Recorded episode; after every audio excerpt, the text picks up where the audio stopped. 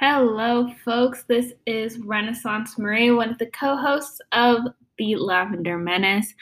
I am sad to announce that this is another late episode. Hopefully, this will not be a habit. Um, first, we Sunny and I recorded on time on Friday, and you'll kind of hear what happened to that episode that was sadly lost to time. Um, basically, just technical issues, and that episode ended up getting deleted with no backup or anything. Very, very sad. Then Sunny and I recorded a new episode with all new topics on Saturday that you are about to hear that discussion.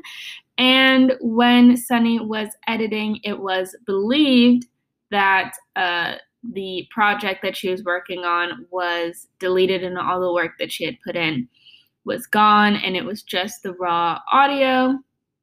We just now found out another day late that that was not the case. So, this is me, Renaissance, touching up on the editing that Sunny had started.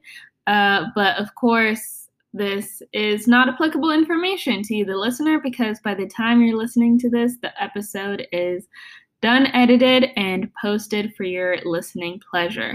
So, that's just some backstory on why this is another late episode. Hopefully, uh, this will be made up for our next week's episode where we have our very first guest on. Um, and you'll hear more about that throughout the episode.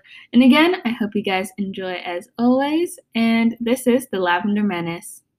Hello, welcome to the Lavender Menace podcast. This is Sunny, your co host. Uh, I am a booktuber. I use they, she pronouns. I am a Cancer Sun, Capricorn Moon, Gemini Rising a Swifty, a Gaylor conspiracist, and a generally very cool, awesome, and amazing person. Hi, I'm Renaissance Marie, your other co host. I am in Aries. I am a French speaker, but also a Francophobe. So that's mm. fun. It's like um, how we're gay polarity. but homophobic. Exactly. I'm a lesbian, but also homophobic. Um, I am five six, which is taller than Sunny. I am five eight and a quarter. Five eight and a quarter. Everyone, say no. that to yourself and imagine it. Sunny is five three, and I am uh, a borrower of sorts, and they learn from the best. Me. And overall, I think just um, a great addition to the party, both because I love to have fun and I'm a mom friend. So you will go home uh, nice and safely. So today, dear listeners, we are once again bringing to you a podcast episode a day late because instead of a full body injury like last time, what has what has prevented us? This is an injury of the soul.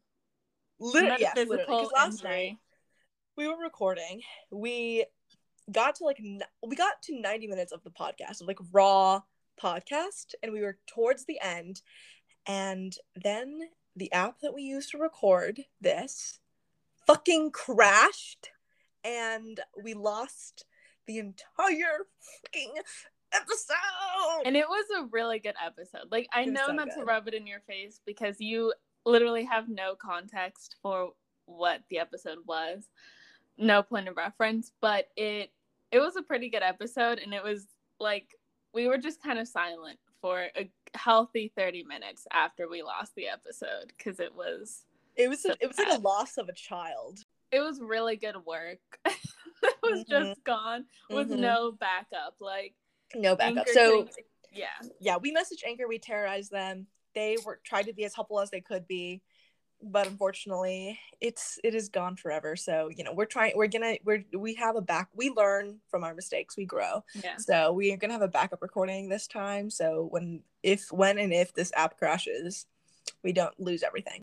We decided that instead of trying to replicate our incredible banter and conversation from last night we're just yeah. going to do a whole new episode. We're gonna talk about different things. Well, some some there'll, there'll be some overlap, but like we don't want to bring up something in conversation and rehash everything as if we're talking about it for the first time because that's like not the nature of the show and also because we don't we don't want to constantly be referencing back to what we were talking about last night because obviously you guys weren't there for that so like how would you know what the fuck we were talking about yeah. so we're just gonna be talking about different things this time generally speaking um, and the, the charm of the podcast is us making revelations in real time in our conversations mm-hmm. finding mm-hmm. those gems and it would just be inauthentic if we try to recreate our thought process as if we were making those comments for the first time. For sure.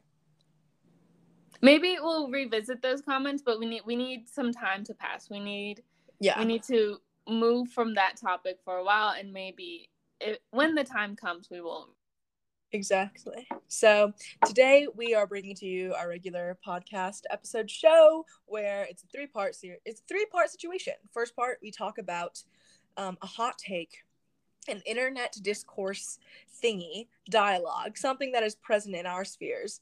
Discuss it, um, mm-hmm. and from our lens as very cool, awesome, epic lesbian communists of color. And then we go into our second portion of the podcast where we discuss a piece of media that we consume together. And then finally, we recommend to each other media that we think the other person would enjoy and should has and actually has the moral obligation to consume. So the first topic that we're going to be talking about today, I can't even say.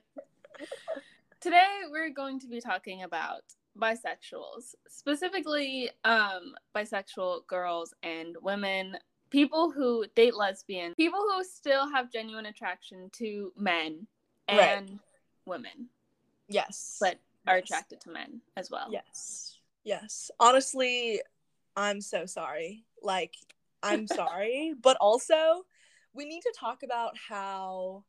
Okay, we're going to be canceled. We're going to be dragged for this. Yeah. listen, listen. I have a very scathing hot take, and that is that biphobia is not real.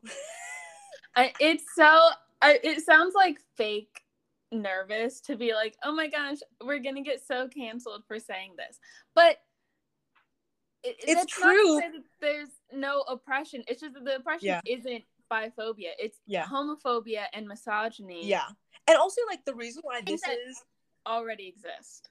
Right. Like this is the thing that the reason why I really bring this up is because every week on the timeline, every day, actually every hour, someone makes a tweet that appears on my timeline that is basically like, mm-hmm. stop shaming bisexual women for dating men. It's like, okay, first of all, who the fuck is doing that? Literally, who, who is doing that? Who? Like, as a people like, think that lesbians existing is just shaming other people. Like, are you serious? You can't be serious because I don't sit around thinking, oh my gosh, wow, it is so sad that bisexuals are dating men and not me. Or on the other hand, wow, it sucks so bad that I, as a lesbian, other lesbians hate bisexual. Like, no. What do you genuinely? I want to know, like, what do people think lesbians are doing every time they bring supposed question, the supposed this theoretical thing, this theoretical possibility of like lesbians just sitting around hating bisexuals. Like, well, that is kind of what we're doing right now. But, for, but it's because you guys but it's because that's what we do unprompted. Yes. And I think like the issue is I don't know, as a lesbian, it it like uh, someone being bisexual like i'm interested in people who have the capability to be interested in me i do not care if you are also attracted to men or anything else i want to know if we can kiss right now. then that is fine but this idea that somehow eh, how like being attracted to bisexual or being with a bisexual person is different like okay this gets to the real meat and potatoes of our gripe with uh, people being like stopped biphobia is people bisexual girls who have a loving boyfriend who have a, just a regular relationship with their boyfriend with a man and then continually and perpetually shits on the concept or the ideology of having a boyfriend. Or when like they are dating men.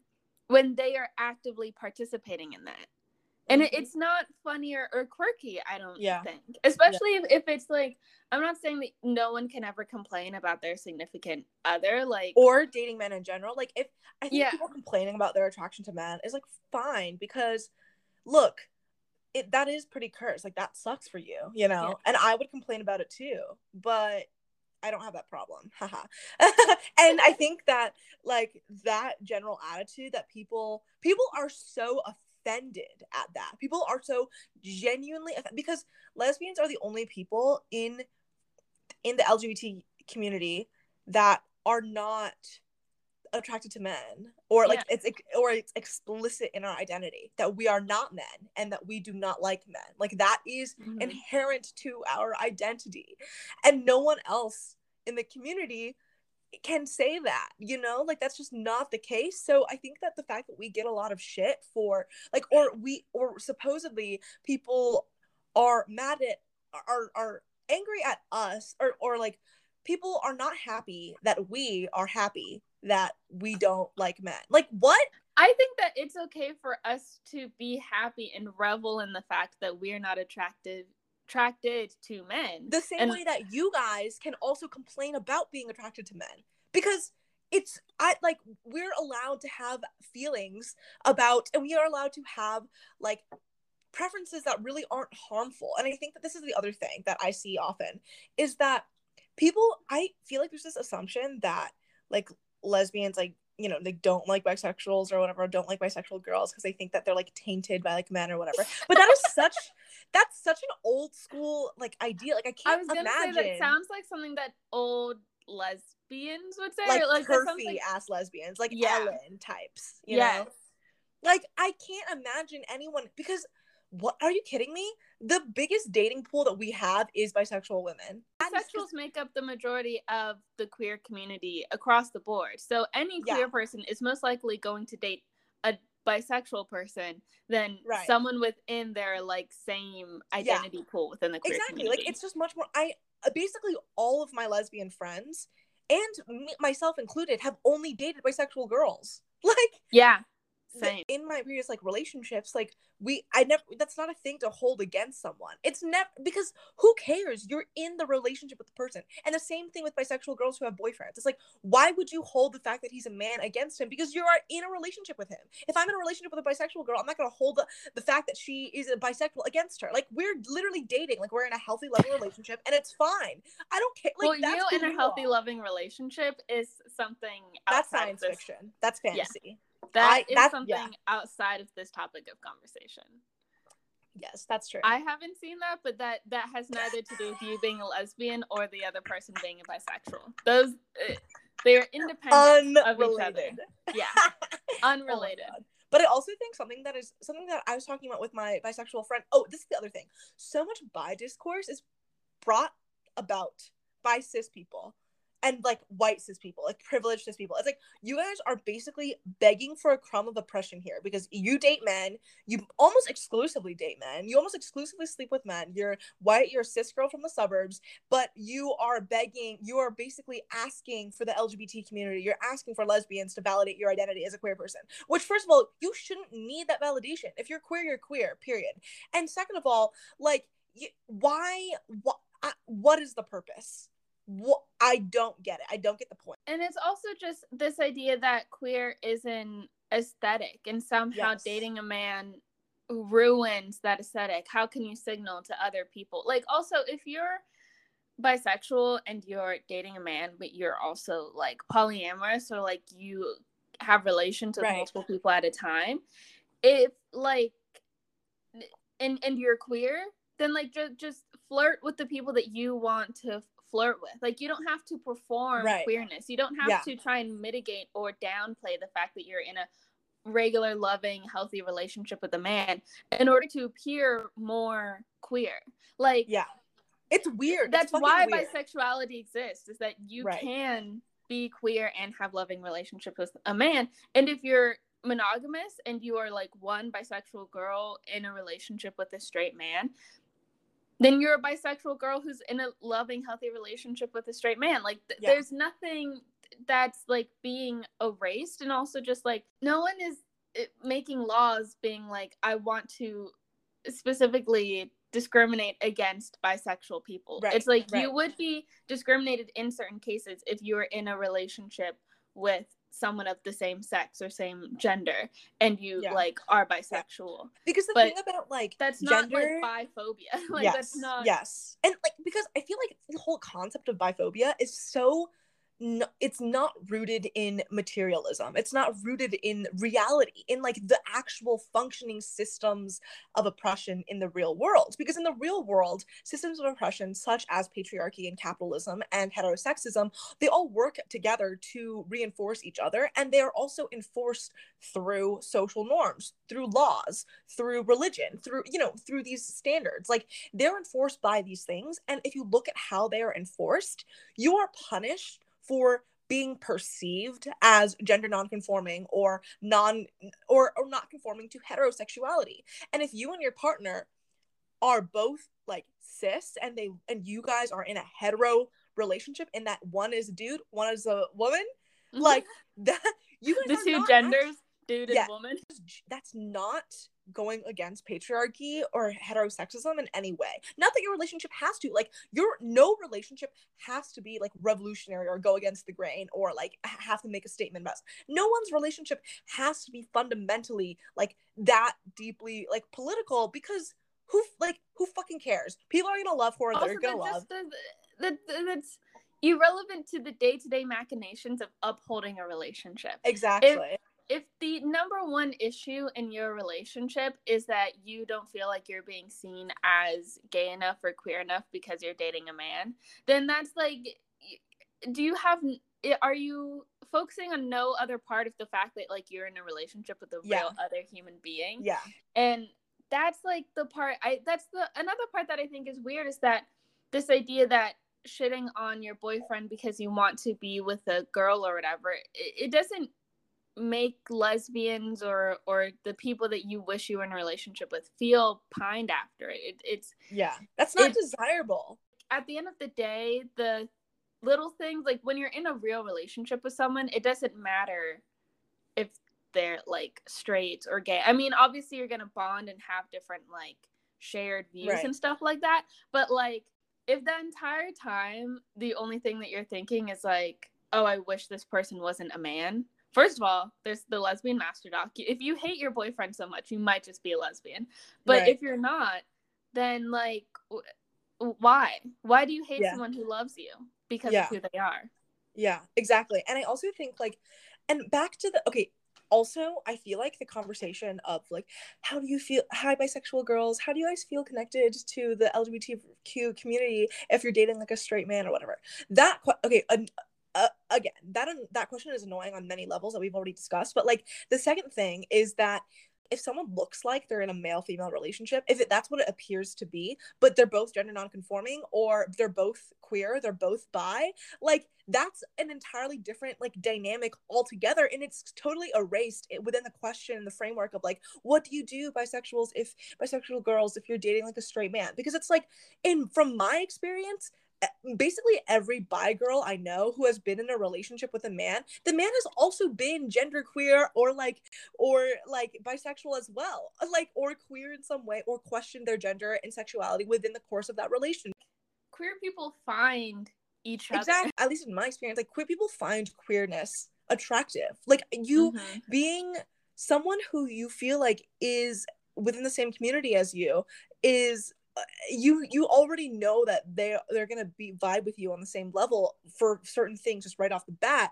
i mean 99% of the time. So it's like obvious if you guys both realize oh i'm not actually like a cis woman i'm not actually like a cis man i'm not actually like straight the way that i think i am um and your partner helps you helps you find that even if you guys are in a supposedly or like from the begin at the beginning of the relationship was a like cis het relationship like that's cool and that's and that in itself is like your guys's queer relationship and experience and understanding of yourself. And i think like that idea of the individual queerness like the the experience of being lgbtq like within yourself versus within a structural societal problem it, it, it kind of brings up the question again of like your every interpersonal interaction and also like your individual experiences or like something negative happening to you or something that the vibes being off for you that is not the same thing as like oppression. Like mm-hmm. it's you're not oppressed for dating men. In fact the oppressive systems of the world want you to date men. That's actually how it works. Those are the machinations of patriarchy.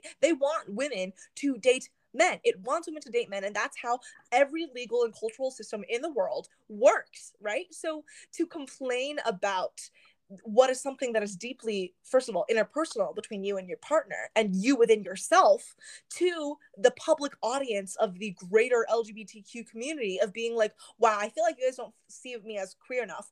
Who fucking cares? You know you're queer. Your partner knows you're queer. And even if within the eyes of the law and when you're holding hands with your partner in public like no one thinks wow that's a gay couple. Like it you don't need that validation when you're not in a relationship that requires that validation. I agree. This entire time i not gonna lie i mean I, I was listening but i also was just thinking about the news that aubrey plaza just got married to a man and she's bisexual. and so that really was just hitting home for me in a very personal way. her photos with Dakota Johnson are so iconic. And yes, um, also yes. her moments with um, Elizabeth Olsen in uh-huh. the promo for the movie that they were in together. And then there's also this there, there's clips of them. I'm not going to get into detail because I will start foaming at the mouth oh describing God. them. I like I really want to know who are these lesbians that are going around bullying bisexual women and are just and how like... can I join them? No, I'm kidding. no, but also like I also think it's just the perception of somehow lesbians saying that they don't experience attraction to men is somehow perceived as bullying by yeah. women for yeah. being attracted to men.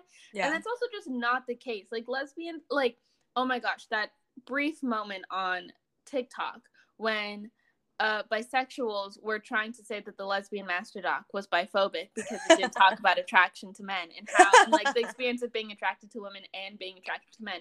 And it's like lesbianism first of all, the lesbianism existing is not biphobic. Like bisexual yeah. people not being accepted into lesbianism is why lesbianism exists. Right. So, like someone talking about their experience figuring out that they weren't attracted to men or saying jokes about not being attracted to men is not biphobic. In the same way that like gay men talking about well, no, because sometimes gay men are misogynistic, but gay men just saying that they aren't attracted to women is not inherently like lesbophobic or right. against sapphism. Like they're gay men for a reason. Right. That's why it exists. Yeah. Um, but for some reason they do not get the same amount of slack and hatred yeah. that yeah. lesbians do. Yeah. And, but, and the like, thing is, it's because they're men at the end of the yeah. day. Like women yeah. will always get the brunt of all of the supposed societal ills because they're supposedly all our problems. Like every man who's ever done a mass shooting, it's because his mom didn't like raise him right. Every man mm-hmm. who's ever like bit, you know, like oh my god, every single interpersonal or societal greater issue is always like it's it's always women's fault for some fucking reason. God damn. But because lesbians are not all women, but non men, right? Um, who have who do not seek relations with men. Yeah, it's like the that is the greatest affront to patriarchy. Yeah, because listen, listen, the way that patriarchy works is fundamentally homoerotic for men, right? Because it's about men accumulating power and using that power over other people. And it's about men consolidating their power with each other, which is why straight men are oftentimes exhibiting the most homoerotic behaviors in trying to utilize their relationships with women as a way to impress other men, right? That's that is a, that's an experience and that's like an academic reality and social reality that many people have spoken about and written about and like studied because Right. No, social network. It is, it is, so true that men use women to impress other men. Men use their and but the thing is that with with like with women and with like non-men and with and with lesbian relationships and sapphic relationships, that is that is not that is an affront. That's not the objective of our yeah, relationship. Exactly, and also it's like it's it's an affront to patriarchy because no men are involved and that power that patriarchy holds because patriarchy even within the word itself is all about right men having power over other people. The man isn't even there. The man's not even in the picture which is why when we use when you use the term like queer in the sense of like going against patriarchal and cisgender standards going against heterosexist standards going against heteronormativity right? Like when we talk about queerness then yes your male female relationship your cis male female relationship, regardless of your guys' sexualities, is not queer in that sense of the term because queerness mm-hmm. meaning going against this patriarchal like standard and system like your relationship doesn't really challenge that in any in any real way especially like if you're monogamous i feel and like but the thing is is that every sapphic relationship every relationship between two non-men is always going to be in affront to the patriarchy and it's always going to be a threat to it because it creates a world and it creates conditions that allows for a world and allows for an imagination and allows for the construction of a community that doesn't center men lesbians talking about the community that does not involve men is not inherently biphobic. That is just the reality right. of lesbianism. It's it's misandrist, and I think and this, it's good. I, thus, because it is misandrist. Anyways, it is, but I think a lot of this, like, oh, stop bullying bi women for dating men or whatever. It's like lesbians saying that they don't date men is not bullying bi women for dating men or who are in a relationship. Right, and that's that's really the point, men. to be honest. And also, this is the other thing I was going to bring up earlier was that I was talking to my friend who is a bisexual woman, and mm-hmm. she's trans, and she and I were talking about how annoying bisexual women are, especially because because she was talking about like like other bisexual women, especially like cis cis girls, like uh, being affronted at the idea, at even the idea, not even the reality of like lesbians not dating. People dating within their community is fine. It's good and it's okay. Like, how many people don't want to get into interracial relationships because they are not comfortable with dating outside of their own race? I mean, not unless you're white. That that's kind of weird. If you're but, like, white, you're just racist. Yeah, you're literally just white supremacist. But like for other people, it's like if you don't want to date outside your own culture, that makes so much sense because because why would you? Like, I mean, you you, you want to be connected on that level.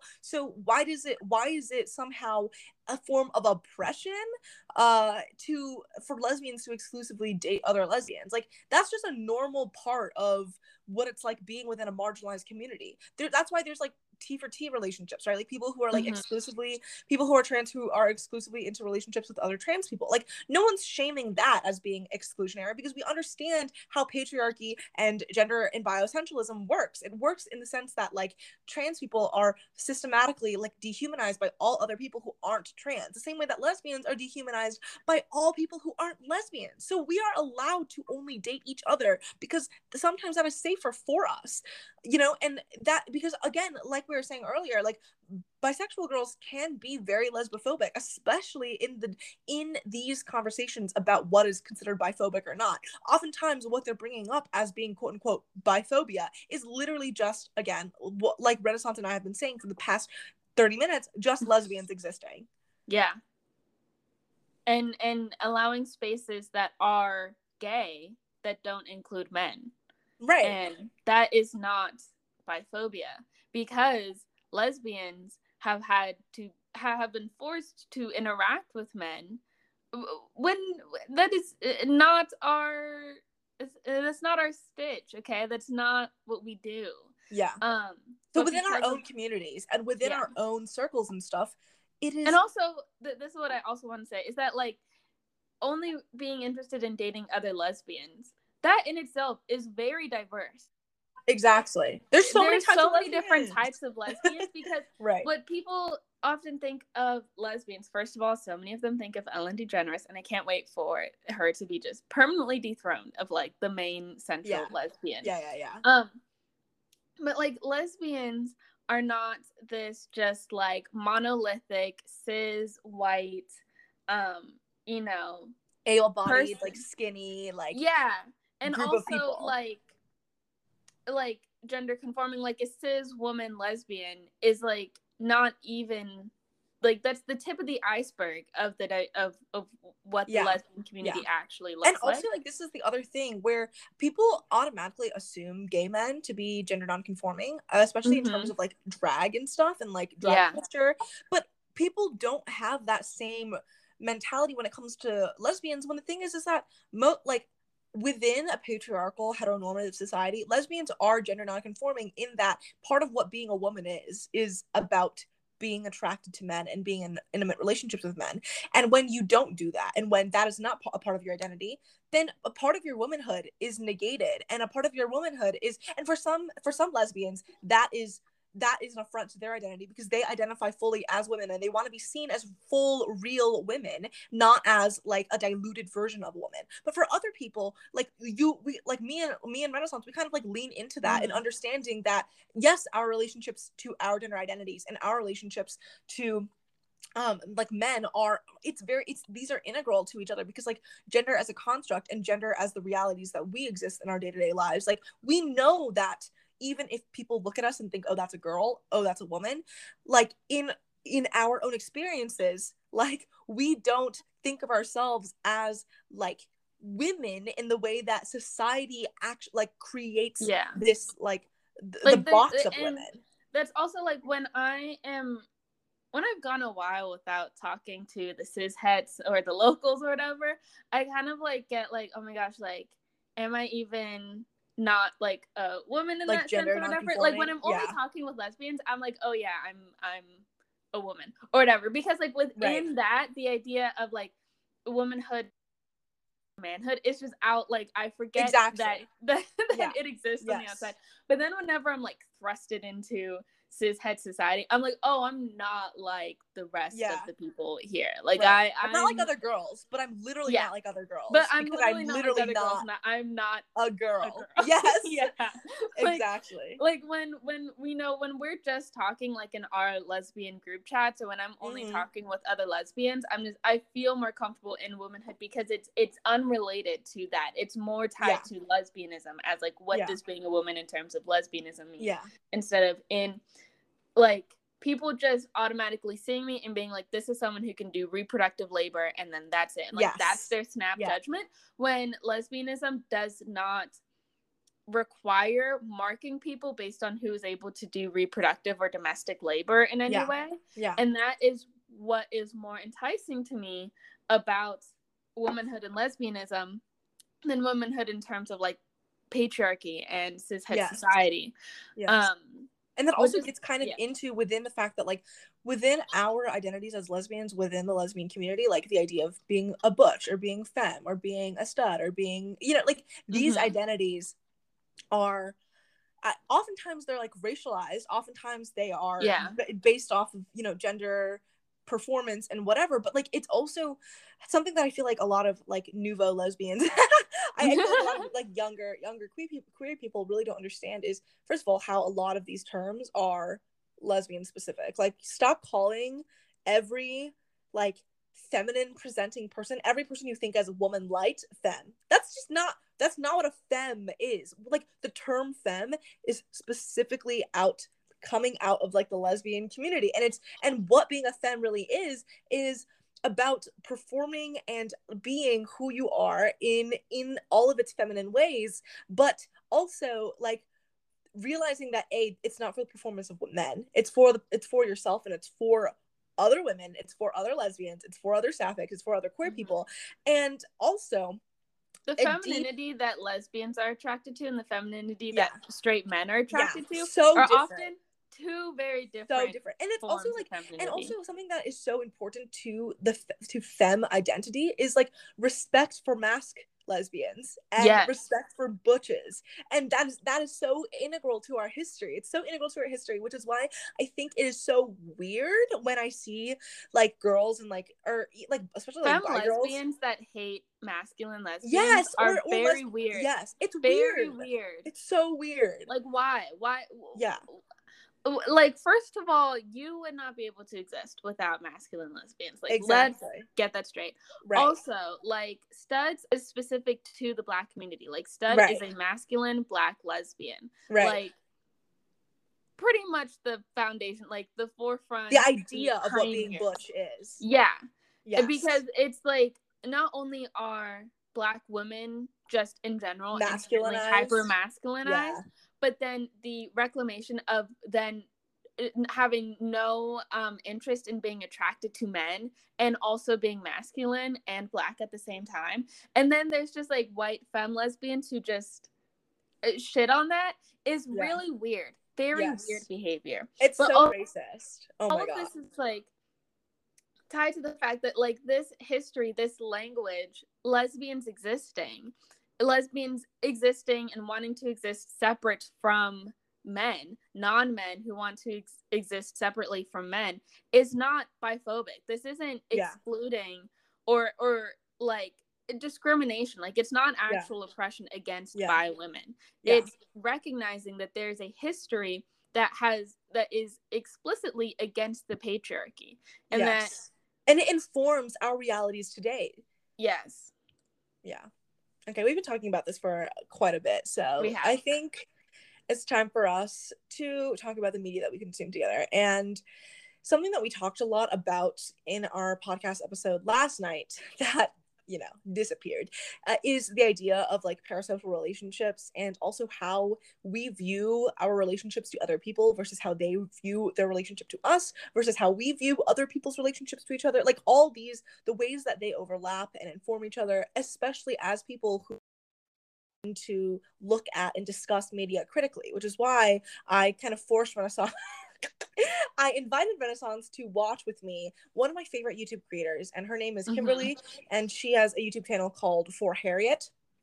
Um, and it is a black feminist media pop culture criticism YouTube channel. She makes a lot of content about um, like movies, TV shows, music, and musicians, celebrities, drama within these celebrities, uh, and also politics, um, and like abolition and the history of racism and the history of um, like drug policing and uh, anti-blackness and anti-fat and like fat phobia and like she makes so much incredible content and she has been for years now and i've been watching her for like years now at this point too. Um and for a while i was like subscribed to like her patreon and everything. Um she basically she like she creates these uh she does a lot of recently she's been doing a lot more like live streams and live stream interviews with like scholars who are at the top of their field writing books and doing research about whatever thing that they're talking about. Like she's done she did a video with uh, dr ibram kendi.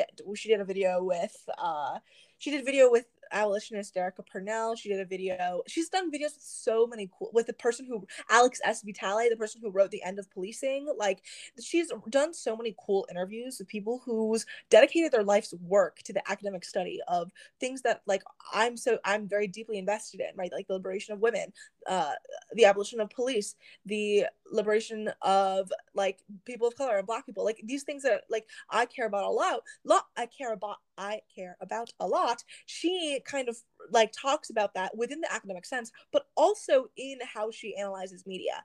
Uh, particularly, we've wa- I've made Renaissance watch with me the video where she discusses the movie Cuties, directed by a Senegalese French like young woman, uh, about the sexualization of children and like how that th- that there was a huge craze on Twitter like a year ago because of that, and people were like calling her like a pedophile, and like everyone's like, no one watch this movie, and like people were like trying to get petitions like get it off Netflix or whatever, you know. And it, Mhm. and Kim's hot take on it was so like nuanced and interesting. So we listened, we watched that. I also had Renaissance watch with me the video where she talks about WAP and the spectacle of sexual liberation, but I think Renaissance fell asleep in the middle of I did. I have to be honest, I do not remember much of that video because I was nighty nights. Yeah, and then last in night the old I- dome. I made Renaissance watch with me. What did what did we watch last night together? We watched the Queen and Slim video. Yeah, yeah, yeah. That one was really good. Oh, and also the the Tyler Perry video.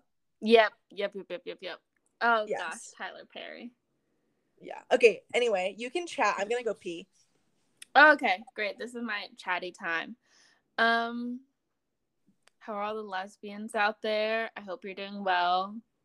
To clarify, we don't hate bisexuals. Um, oh, we forgot to mention Sunny. Sunny and I both identified as bisexual for several years before coming out as lesbian. And so like speaking from our own experience of like identifying as bisexual for five years and like you know we were the annoying oh yeah well this is a joke we made yesterday so i don't know if, if it's worth repeating. I thought it was funny but the annoying bisexual to lesbian terrorist pipeline which i thought was a really good line from last night. Okay i'm taking off my pants because i don't want to wear them so. Of course. Why would you want to why would i? Okay anyways. So yeah what did you uh since i was the one who like forced you to watch this with me what what, what are your thoughts on miss kim and her hot takes from what you've seen? I really like them you had recommended her channel to me before you forced me at digital gunpoint to watch these right. videos right and um so I, I watched maybe one or two that i had really liked and it rem- she reminded me a lot of another YouTuber. Although I think her her commentary is a bit more highbrow, um, and a bit more just like just the experience critical. that comes. Yeah, critical yeah. and just the experience that comes with working it like just the practice of critical thought i yeah. think is just more sharpened yeah. and heightened yeah on her like, channel uh-huh um, but the YouTuber that you reminded me of is the channel called um Ada or Ada, I can't remember, on demand. Um, and she's a bit of a smaller YouTuber. I mean, YouTube now is so big that like small is like it, less than 100k subscribers yeah because literally so because she has 73.9 thousand subscribers so that's like a healthy following that's a lot of people like, that's like the size of yeah. like a country. Come on. yeah, no, that's a lot of people. It's just like YouTube is so big that like it feels right. small. Right. Um, but I really like her videos. I think they're well done. It's like pop culture and kind of political analysis. Yeah. I um, watch a um, lot of other like media analysis YouTube channels. I don't think we've like talked yeah. about the ones that like we we watch, but like I, I really like Do you watch um, Ada on demand? maybe let me look and see if I've seen any of her videos. Um, do you watch? Do you watch? Uh, fuck, fuck, Anyways, fuck. I recommend, and and I I could see with years to come her becoming uh, what's the is the channel name for Harriet? Yeah, yeah, I I could see her channel becoming that. I just think that there's there's less um like intimate knowledge of theory and like liberation in yeah. itself like like she yeah. grazes upon those ideas um it doesn't exactly pin them down what's it but, called uh, ada on demand yeah a d a d a on demand um uh gotcha oh okay okay yeah so yeah um other people that i watch who make more like like film analysis videos almost like like you know like Nerdwriter uh like that type of content do you know who Nerdwriter 01 is? No. What? Okay, well that's the next that's the next YouTube people I'm gonna make I'm gonna harass you into watching with me. Basically, okay. Um, so basically, like, uh, oh my gosh, there's so many like Isa de Leon, like there's so many smaller and larger like Yhara Yhara Zayd, Yhara Zayd, like her content is super cool. Like I do so many different like media who okay, and they have political analysis and pop culture analysis and media analysis to different degrees, like within each category, you know, and I think that I think that Kimberly does a very good job at hitting all three. Uh, um to the height at which she does her criticism because she talks mm-hmm. about the artistry of the work. She talks about the politics of the work and she talks about the social implications and how people react to it, all basically in equal measure in this very intelligent way. And like she, uh, from what I can tell, the editing in her videos is like slim to none. And she basically posts like not unedited live streams of her talking and responding to people um on in the chat and stuff where it's she just doesn't ever miss a beat. She never says an um, and never says a like, never says. She just fucking and just even like I don't even know how scripted the stuff she says is because it's so. It's like she. It's so natural. It's so conversational. Yet so perfect. Like she was a speech and debater, and it's so obvious, you know. And she was a speech and debater who like swept every tournament. Like you can tell from how from how she presents her uh, media analysis and her opinions. And she she was also she also has a bachelor's in arts from uh, Harvard in African American history and studies, I think. Uh, and like it really shows in all of her analysis and everything that she says about media that is largely about Black people and created by Black people people.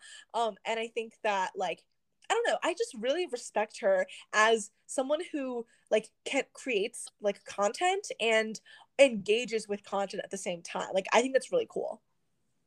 Yeah, it's definitely what I aspire to be. I don't think that I I don't think I'd be able to reach that like the level of professionalism right... that like yeah she exudes like yeah I, like this isn't the right word but i want to say like crispness like there's mm-hmm. just like so yes. on point it's yes. just it is fresh it is good yes it's, it's like a perfect flaw script. to be found yes. yes. You know when you see like a screenplay and it's like fucking flawless. Every yeah. word, every bit of punctuation, every use of slang, every everything is perfect, and that's how she does it. Like it's incredible. And it's it's satisfying to watch, especially I'm thinking of watching the the Queen and Slim commentary video. It's just so there's not an aspect and a detail that is not perfectly accounted for in her analysis. And that's not to say that she nitpicks or um, splits hairs or anything when she is talking about the film, but just the the analysis is so watertight mm. on all the aspects yes. that you and she mentioned. acknowledges all the potential criticisms. She feels yes all of the no, like that she sees. like that's the thing is that there's no point where like when I'm like, oh, but what about this? And that's always the next thing that she says. Like right. she, everything is accounted for. Yes. In in a very just and and also just her presentation is really good. Like yes. it's well presented. Um, yes. Um, not only like our correct i think yes. and not only are they yes. analysis just like uh-huh. yeah and that's what if you don't is. agree with her opinions it's probably because a you're uninformed or b you guys mm-hmm. fundamentally are looking at it differently and that's yeah. not the fault of her you can probably still enjoy her content and like be like oh yeah this makes sense and but i also think something that from it Yes, and she always and like because of the way that she engages with her following and with people like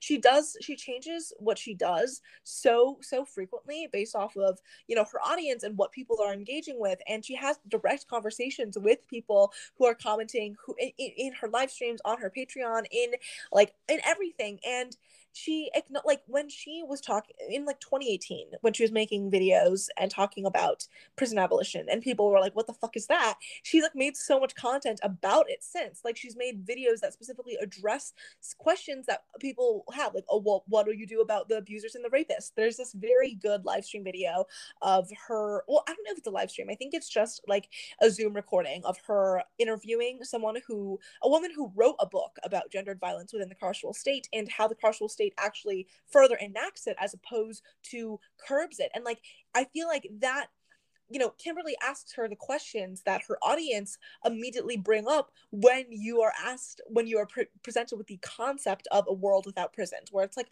mm-hmm. okay, but what about like the bad men? What about the people who've done that? Like, she asks those questions and she presents it in a way and also in- engages with the people who who do have like she she is so good at pulling in people who know more than her, even though she knows so much already, and referencing articles and referencing books and referencing other things that inform her analysis. Like she and I think what's awesome about her is that she is so incredibly smart, and it you can just see it in her demeanor in yeah. the content that she makes. Like even if not a one single video video shows the like how smart she is like you you know like there's no question about yes, it but yes. she's not condescending. She's not yes. talking down. She doesn't say anything with the assumption that you should have already known this or you should have already right. thought of this.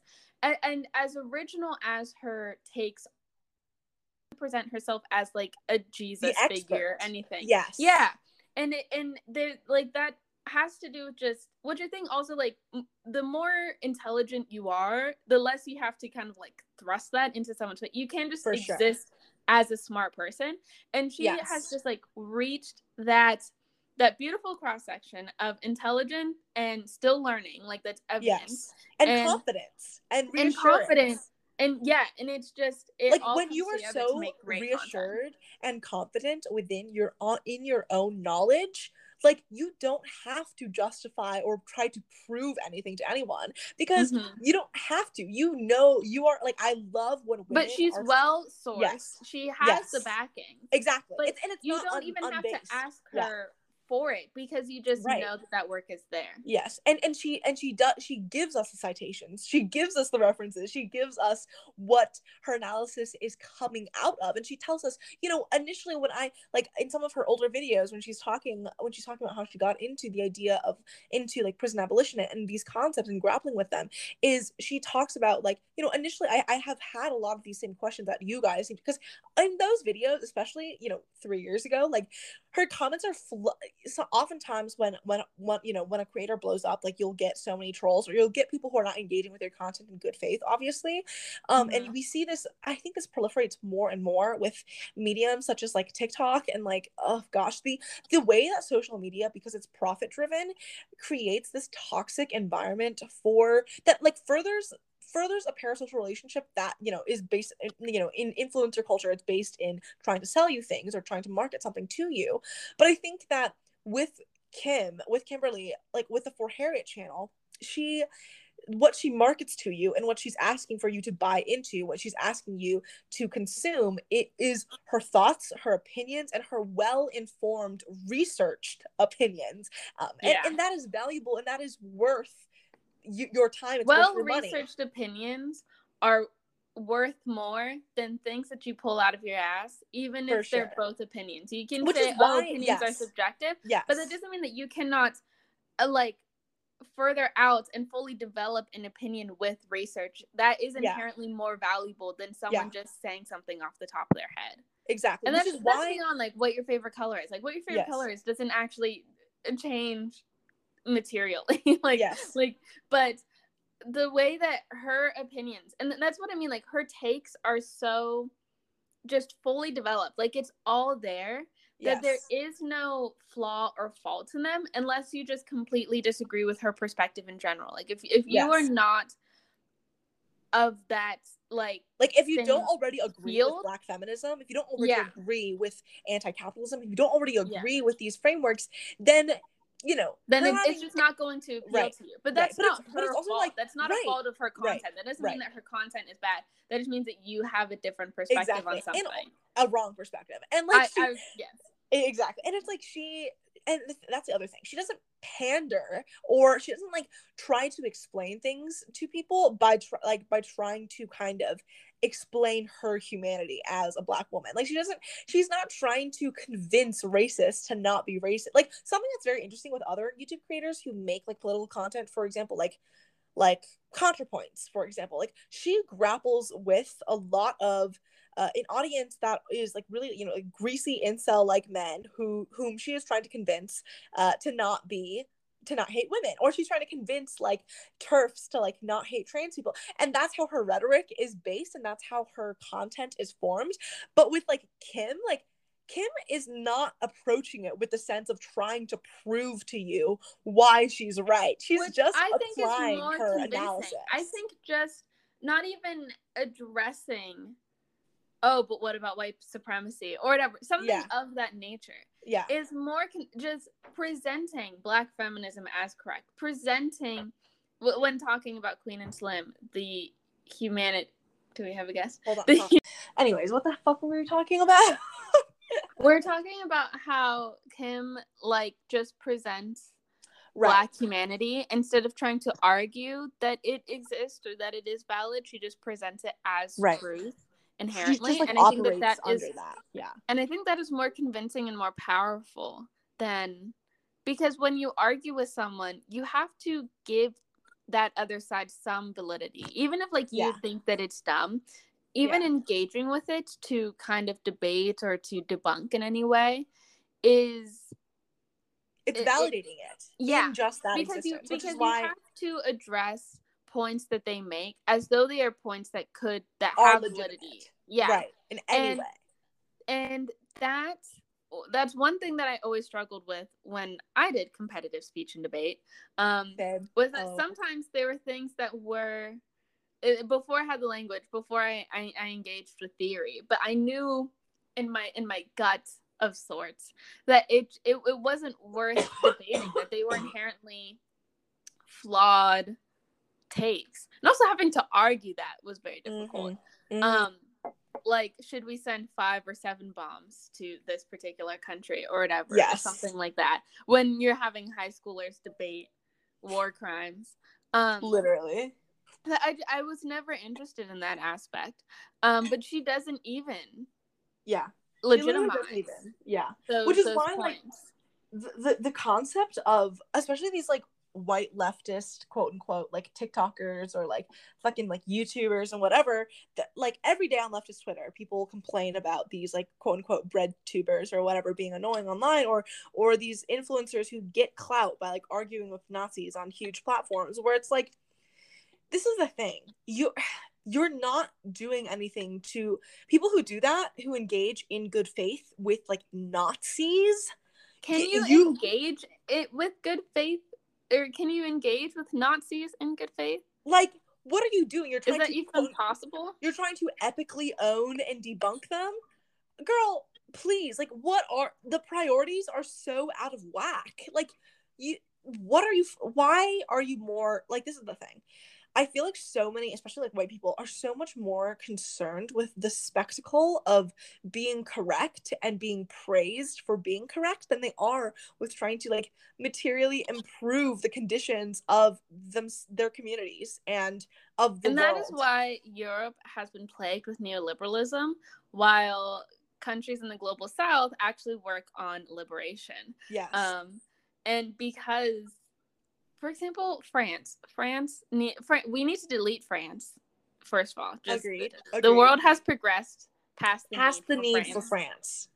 Um, but they have just one thing that I do I think is a little funny about French people is that when they like rioting in the United States, it isn't really rioting. Like maybe like we saw like a, a flash of it in the summer, but it's really just people with signs chanting in the streets, whatever. In France, they light police officers on fire, and But also because their police officers are not like fucking armed to the neck, right? Like the thing is is that in in the US, in talking about how brutal military repression happens, you know, globally in different countries that are either fundamentally colonial or, you know, backed by colonial governments, they like, you know, in I I don't like in China, like I'm Chinese, so haha. Um haha that you. Uh, like in China, something that I that I heard a lot when I when I go to China was, oh my gosh, like you're from America? What how that's so dangerous. People can own guns there. Like people can and like that's so interesting. Owning guns is fine as long as you're not a fascist. Yes, yes, for sure. But it's like, and not that I'm against gun ownership, especially like as a Mhm. Marxist, like you know, keep the proletariat armed, etc. But the thing is, is that like it's so interesting that like in like the police in like China do not walk around with fucking four different types of weapons around their body. Whereas the fucking guy who pulls you over for running a traffic light in this country it ca- is liable to kill you at any time with no I- consequences. There were I remember I my heart would race so fast when the campus in high school around minors. Everyone in a high school is a maybe there's like a couple seniors that are 18. Yeah. Everyone is a minor. There was a police officer with a gun Yes. in his holster Right. walking around like with yeah.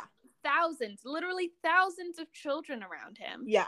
Wait, That's I mean, I guess terrifying. like with like you just assume that he's not going to shoot a child, but there's no guarantee that that's Yeah. not going to happen Yeah. because he has a gun in a high Yeah. school. And also, it's like in in, in my public high school, we would see people get fucking arrested, dragged out of Yeah.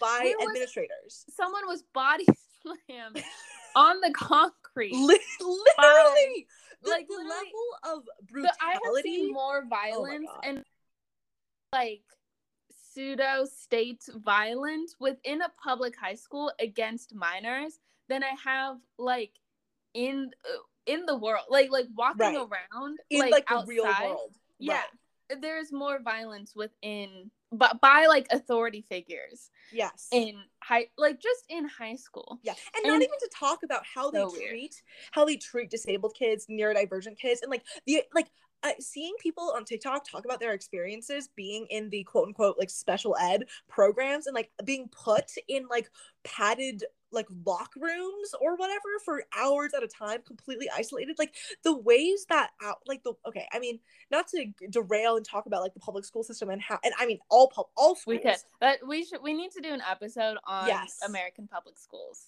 Yes, because it's so evil the way that it's all. First of all, it's all constructed to churn out workers for the corporate I was world. gonna.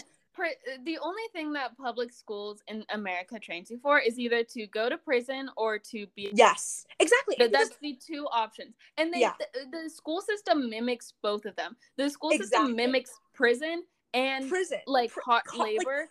yes, It is like it, it's it sounds hyperbolic to say that high school is like a prison in training. But like, think about it. You can't leave. You have to ask someone to go use the bathroom. You have to ask Mhm. someone to like. eat. You need permission to like you can be subjected to violence at any at moment. any time. You can be like publicly shamed, humiliated, and like beat down. upon- Like you can literally get in fights. I mean, okay, listen. In high school, I should have gotten to more fights because what could what could they have done? The teachers stand there and tell you to stop. They'll try to like you know mitigate the fight, but like they can't. You know they. At the end of the day, they're te- like as teachers, they kind of are there to you know quote unquote protect you and educate you.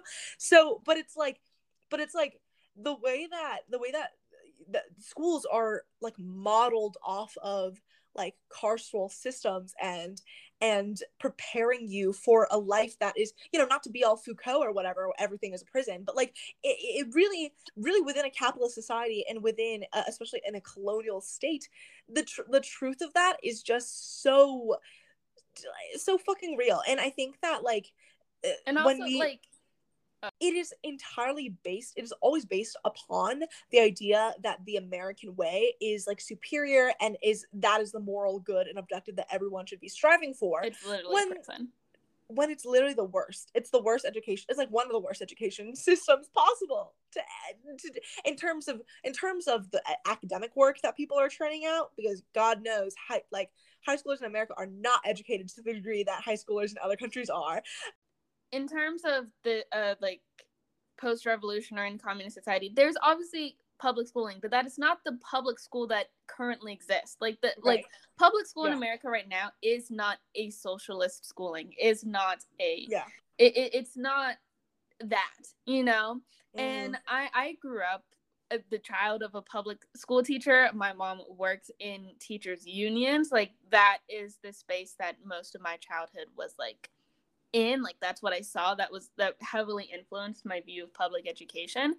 And as much as I value public school teachers and I appreciate the work that some of them do, emphasis on some of them because some of them are literal Nazis um, who are trying And- to and push Nazi fucking propaganda. pedophiles let's talk about the And fucking pedophiles in pedophiles schools literally like just the nature of the united states and its and like how authority works on Yeah. every level from the workplace with your managers and your bosses to where you live with your landlords and with the banks to schools with the teachers and the principals and the fucking cops The- there the to the legal system- system. the system itself does not benefit or does not encourage good teachers that are doing good work. Like that's very much on an individual basis. Yeah. like the, the same way that like the, the fact that the institution of like policing or the institution of like yeah. you know addressing our healthcare and addressing mental health these institutions because they're set up in a way that is fundamentally not beneficial to us as individuals and us as a community and us as people they're these institutions that are you know for profit and also the like old ass things that have not that are that are not have not really been questioned in their structure in such a long time. Eh, n- no- literally the education system in america has not changed. Like it came from the industrial revolution yeah. and it stayed that way. It like stayed it that way. has not evolved, The same way that, like way. police has come came from slave patrols and it hasn't developed past that either. Like it's all it's that and like i think you know tying this back to what we're talking about in terms of um in terms of like what kimberly does for her for harriet channel in how she Mhm. deconstructs these institutions in in in discussing how they are fundamentally wrong and how they are fundamentally fucked up in how in in how she analyzes the media that comes out of the world and society that we are in and yeah. speaking of schools this kind of transitions us into the third part of this podcast which is giving you giving you and also Renaissance or yeah. respectively our media recommendations. Uh, today, this is I... where we flip the prison school system and we actually give you good things to to educate yourself with. Yes, yeah. indeed. But um, a a piece of media that I a, a book that I finished reading today. Uh, I listened to it on, via Hoopla on audiobook. Checked it out from my library. Um, and this book is called Confessions by Kanae Minato, I believe. Uh, it is a translated from Japanese, and it I think it's like a contemporary work of it's like a thriller, right? It's a thriller set in a school, set in a middle school, where the, at the very beginning of the book, we find out that we are in the perspective of a middle school teacher. She is a single mom and she is uh she is addressing an audience of her like seventh grade classroom or whatever and her daughter was recently murdered on the school campus uh, but the thing is, is that no one thought it was a murder but she's addressing her audience of these middle schoolers being like my daughter was murdered and one of you did it. Actually two of you did it. So that's the premise of the story. Uh her stu- some of her students murdered her child and uh, the book is kind of following the the events that occurred leading up to it and also the situation of that but also we get the perspectives of the people who did murder her child. We get the perspectives of the other kids in the classroom. We get the perspective, obviously, her. We get the perspectives of other people in every other chapter, eh, well, in every new chapter. Um, and because it's a thriller, mystery, crime novel, we see as things unfold and our perspectives on people change. And this is also really interesting. I mean, hold on, I need to, I need to pee. mid sentence, mid no, this I think this is a great time for you to take a pee break, Sunny. In the middle of your sentence. Don't even don't even finish the thought. Just get up, get up and go. This would be like if a pilot in the middle of a plane landing was like, I think I'm just gonna get up and take a pee break real quick. You'll figure it out. This will be fine. I'm so upset that we lost the episode last night. It was so good. But you, our dear listeners, uh, have no idea what I'm talking about. You haven't heard it, and you never will hear it. But it was a really fun conversation, and I'm sure that that really sucks to hear. But there will be more episodes. So, and our episode for next week, y'all, y'all better stay listening because our episode for next week is so exciting. And hopefully, I'll tell you more when Sunny gets back. Also, let's take a note of professionalism. I have not taken a pee break this entire episode recording, so I think that's worth something. But that's also because Sunny drank like two giant mugs of tea within this episode alone. So that's true. I am addicted to tea. It's and among other things, but anyways, so the reason why I brought up the fact that it it brings in these multiple perspectives about the same situation is that a book that I basically forced Renaissance to read at gunpoint once yes. again um yeah. is is the book The Divines by Ellie Eaton, which is about uh, boarding school and girls and uh, yes, stuff like that.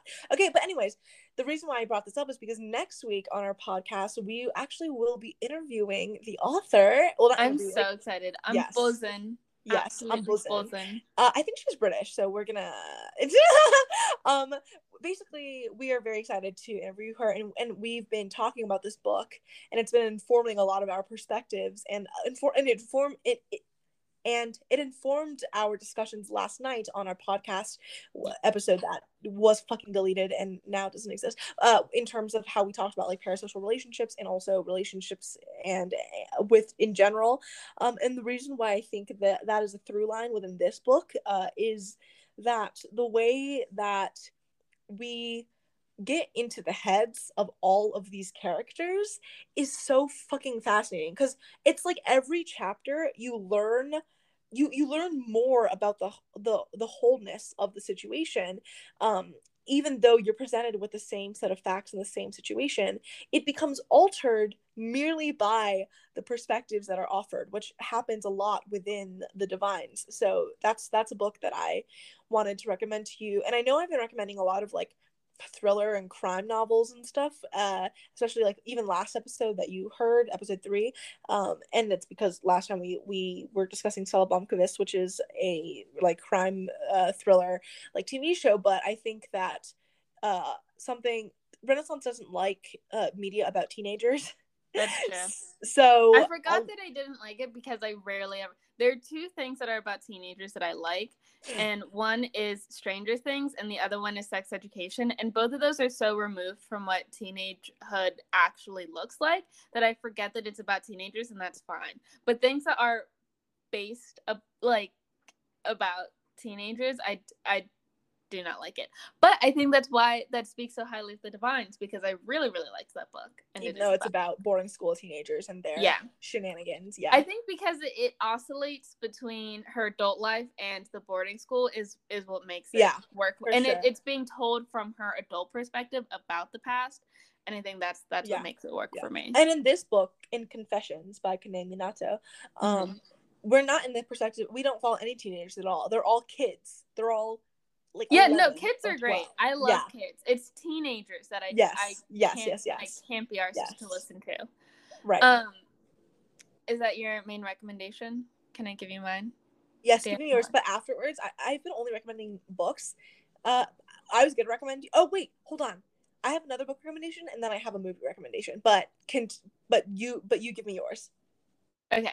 So mine is a YouTube channel. This is throwing it back to our earlier conversation in this episode about YouTubers and for Harriet. This YouTuber that I'm recommending is Evelyn from the internet. And have you watched her before? No, don't know who that is. She is a black creative and very pro black creative. She's had a number of viral videos a couple years ago. Um she her one of her videos was a reaction to Beyonce's album Lemonade and and a clip from her YouTube video was used during Beyonce's Lemonade tour. Um and she has made other really cool videos. It's less of a commentary like she does some things, but really it's just pro black creativity and I just every video that she makes is great. She used to make weekly videos, but now she's kind of stepped back from that creative process and more does like batches of videos. Um so like she'll take a moment, make like 5 videos and then release those over the course of 5 weeks and then take some time off and do other projects. So the posting is a bit more regular now than it has.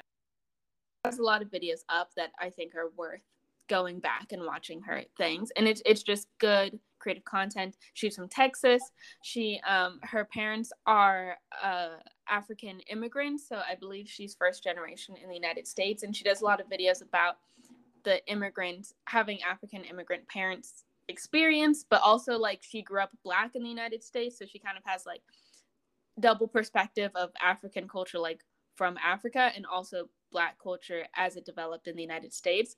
Um, and you can really see that in the videos and some of the sketches that she produces. That i just think are very it's fun good high quality content that's fun to watch. She has a great personality.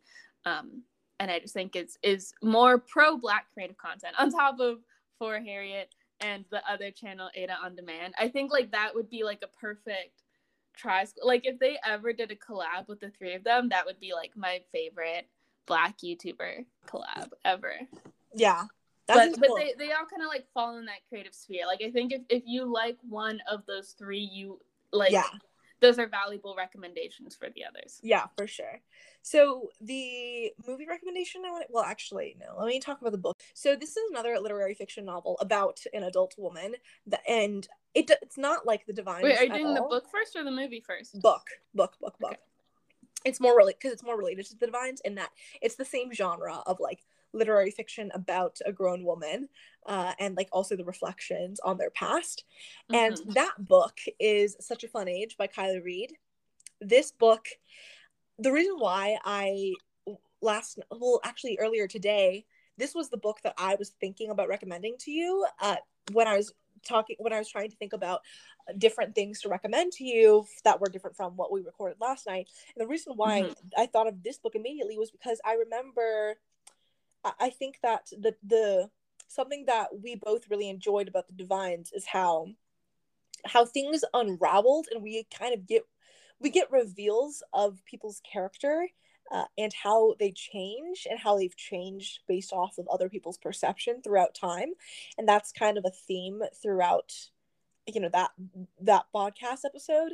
Uh and this one um and i think this book does a really good job of doing this because basically the concept behind this book is such a funny and also it deals with like being black on the internet dealing with the police state and stuff but in this way like what we've been talking about today but in this way that is so funny. It's so fucking funny and it's nuanced and it's crazy. Okay so this book is about a millennial black woman who is a nanny. She's like a babysitter, she's nanny, and that's her job.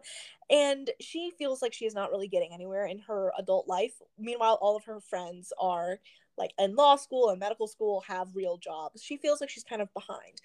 That's kind of a theme throughout the story. But basically, at the very beginning of the story, this little girl that she babysits, uh, I think this is in New York City, I'm pretty sure. Yeah. This little girl that she babysits is this white girl named I think Briar, uh, this little white girl who's precious. She's adorable, and like her parents are this like bumbling white man guy and this woman named Alix.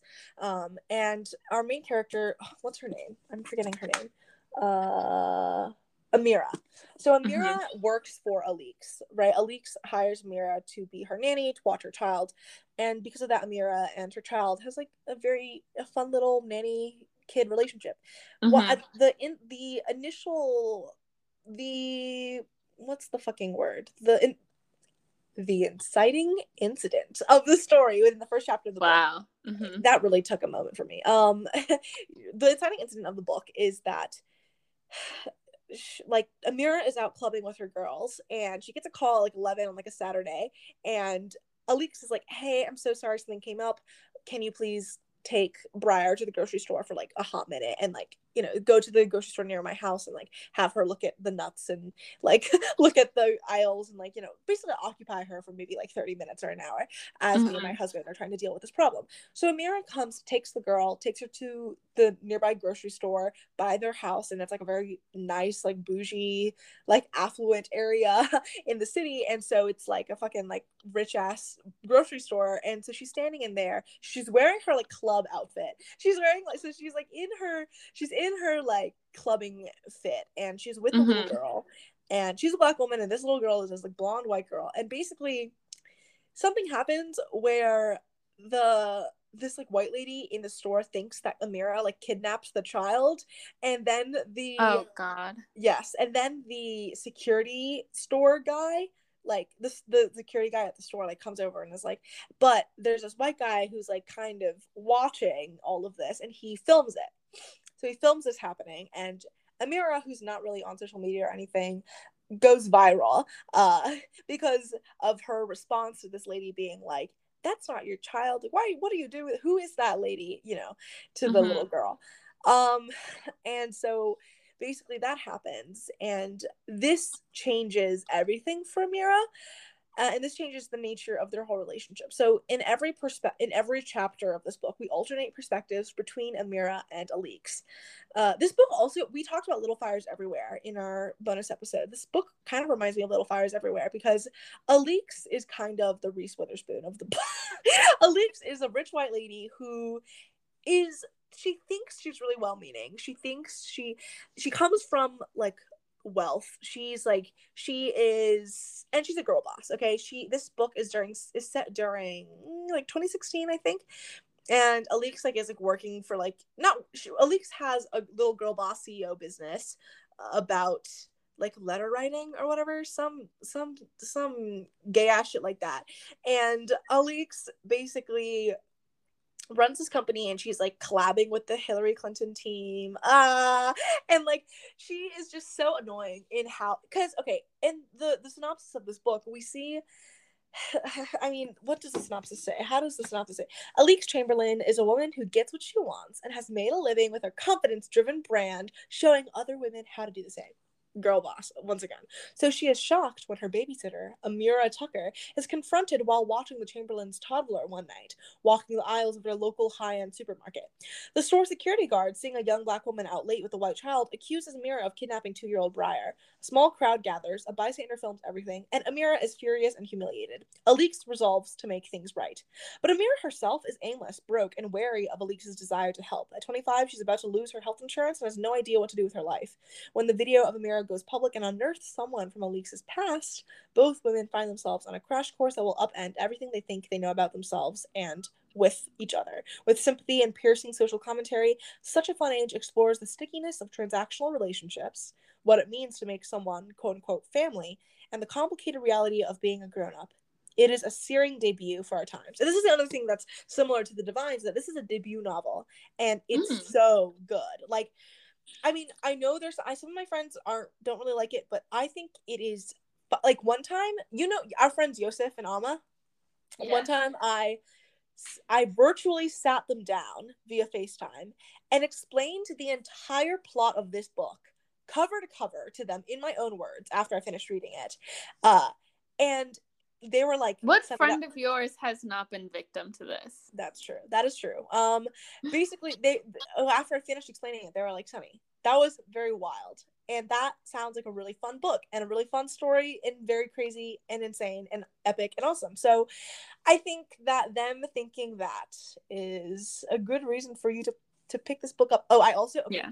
The thing as another one of your black queer friends. oh my gosh. Uh, yeah, I will like, read it. I mean, there's That's not the one follow through between Yosef Alma and I. We're all black queers, so I hope you recognize. You're all mixed too. Isn't that so funny? I don't think Alma is mixed. Yeah, she's Puerto Rican. Yeah, I think her mom is white though. It's like a white Puerto Rican. Oh. Yeah. Alma, I know we're best friends. I'm so sorry if I didn't know that your mom. Talking about these people as if anyone, any of these people know who. Anyway, okay, so. I know. Um, yeah, like our podcast exists within a universe of its own where yes. all of our friends know each it's other. It's the Sunny and Renaissance alternate universe. yeah. Oh my gosh. So yeah. Anyways, this is this book I would recommend. Um, and wait, I was gonna say something else, but I literally just forgot it. So oh yeah, like queer themes in it. So sorry, but uh. like the thing is, is that it doesn't even need that element of it. Everything else about it is just so Everything good. needs it, to be gay. It's because it's a satire of heterosexuality. Like it kind of, and mm. and it mm. talks about like the nature of like interracial relationships and you know relationships between like relationships that like black women have with each other but also relationships that like black women have with like like white men in a romantic sense and then the reversal of that like it's very interesting and how it talks about like how it talks about fetishization on a friendship level and on a relationship level and how it can play out in different ways and how racism and anti-blackness uh it doesn't it embodies itself in different people in different ways that can oftentimes be not only tragic but fucking hilarious because the white people are so fucking clueless as to what is actually going on. Uh, and anyways, yeah, the the dual perspective, the insanity of it, and the way that the plot all carries out is something I think you would enjoy. Oh, oh, this is what I was gonna say. I listened to this on audiobook partially because I was having a hard time struggling through the physical copy of it because it's so cringeworthy. It's one of those books that it does the thing that I don't like about TV shows, which is makes you feel embarrassed, right? That's why I don't really like TV I think that's that's a you thing. I don't think TV makes people feel embarrassed. I think you just feel embarrassed while watching TV. Yeah. This book gave me the same feelings of being fucking embarrassed for the characters and for what was going on. Uh be- and so because of that i couldn't listen to the audiobook at certain points i had to just read it with my eyes and i would like fling the book across the room at every time like something really bad would happen and I'd be like, no, no, and just like screaming at the book, like losing my fucking mind. So yeah, anyway, there's there's that. Um, do you have another recommendation for me? No, usually we go one for one, but you had some extras. Oopsie. But they're good because the other one I'm going to recommend to you Uh-huh. is a movie. So finally not a book this time. And this movie I talk a little bit about um, in our bonus episode when I was talking about what I look for in media and what I prioritize um, and what I really enjoy. The movie that I Mhm. think you need to watch is Sorry to Bother You, directed by Boots Riley, 2018. Um, Oh, you yeah, yeah, yeah, yeah, yeah. yeah, I've talked to you about this. It, this Yeah. movie is another like wild satire on racial capitalism and mental health specifically. Uh, and we're following this guy who's played by Lakeith, Lakeith Stanfield. Sorry, I just had a very nasal moment over there. Lakeith Stanfield, uh, play, and Tessa Thompson is his love interest. I see. I know that Tessa Thompson is in it, and I've seen pictures of her character, Her in it, like yes. her in it. Yeah. Yes. Basically, they're in a relationship and they're living in someone's garage at the beginning of the movie. And the character that Lakeith plays, uh, just trying to find a job and ends up getting this job at a telemarketing company. And the tele the telemarketing company, uh, basically they're it's interesting because there's the conversation of like, no, you need to use your white voice while doing the calls and like selling the idea of whiteness to our customers. And the way that that's presented is so interesting. But then we see how our main character elevate like escalates through the through the heights of this corporation. Meanwhile, his coworkers are trying to organize a union and a strike uh, and meanwhile they're living in this semi dystopian near future world where Yeah. a company that's almost similar to Amazon is basically like taken over and like is doing this very fucking dystopian whack ass shit. Uh and Armie Hammer's in it too. He plays he plays Not, Arm- himself. not the murderer, the cannibal. Yeah, literally. But the thing is the Armie Hammer plays himself in Sorry to Bother You. He literally plays himself in the rich white dickwad CEO dude. Uh, he literally and anyway, this book satirizes again, it satirizes racial capitalism in a fascinating way, and it takes so many twists and turns that and it's so funny in the most bizarre ways. Like it'll it like punches you in the face how crazy everything is and how fast paced it is. And I don't know, it's just one of my fa- it's literally one of my favorite movies of all time. Up there with Birds of Prey. So Wow. they and we all know how much you love Birds yes. of Prey. They kind of remind me of each other in how it delivers the messaging in a way that's like very fun and crazy, and like the bright colors and like the really dramatic interludes of like musical and theatric scenes. You know. Anyway, it's I really enjoyed it. So, yes. I that that is a movie that I I'm very interested to watch. And as you were describing it, I remember when the trailer came out for it. I just don't think I I ever took the time to actually watch it. Um, but I, I remember the buzz around this movie. Mm, yeah. So, very interesting. So I think that is our episode. 'cause I don't have any other recommendations off the top. Yeah, but how exciting for next week because we're going to have Ellie Eaton on. Um, Hell and yeah. talk about the divines, which I'm so excited about. Um, and yeah, this was it. We talked about annoying bisexuals. We Right. talked about lesbians existing and how lesbians are not inherently biphobic. For existing. Uh, yeah, for existing. We talked about great uh, critical analysis of pop culture and commentary from the For Harriet YouTube page and some other like adjacent YouTube channels that we think do Uh-huh. really good work. Uh, we talked about how public schools are a prison, which I think just is correct. That is a Yeah. correct statement. yes. Um, and then we finally did some recommendations with Sunny's recommendations of Such a Fun Age by Kiley Reid. Sorry to Bother You, directed by Boots Riley. And The Con- Confessions by Kanae Minato. and I recommended the YouTube channel Evelyn from the Internet. We hope you guys liked this podcast episode. So so sorry that you did not get to listen to the last episode from last night. Uh, let's, But- let's let's do a little recap of what we talked about last night. Last night we Yeah. talked about Kaylor, and that we did talk about Kaylor. bled into some bisexual discourse from last night. Yeah. Uh, well, it's talked- like it is our really really close intimate girl friendships yeah, still friendships or are Mhm. they inherently romantic. flirting? and that led us into the the, the media that we talked about, which was Gabby and Allison of the Just Between Us channel. No, and, I think we're we're eventually gonna have to do rounds two on that video because I'm Right. still not fully healed. It's been fucking reeling from that shit. Uh, insane. And then we did other recommendations.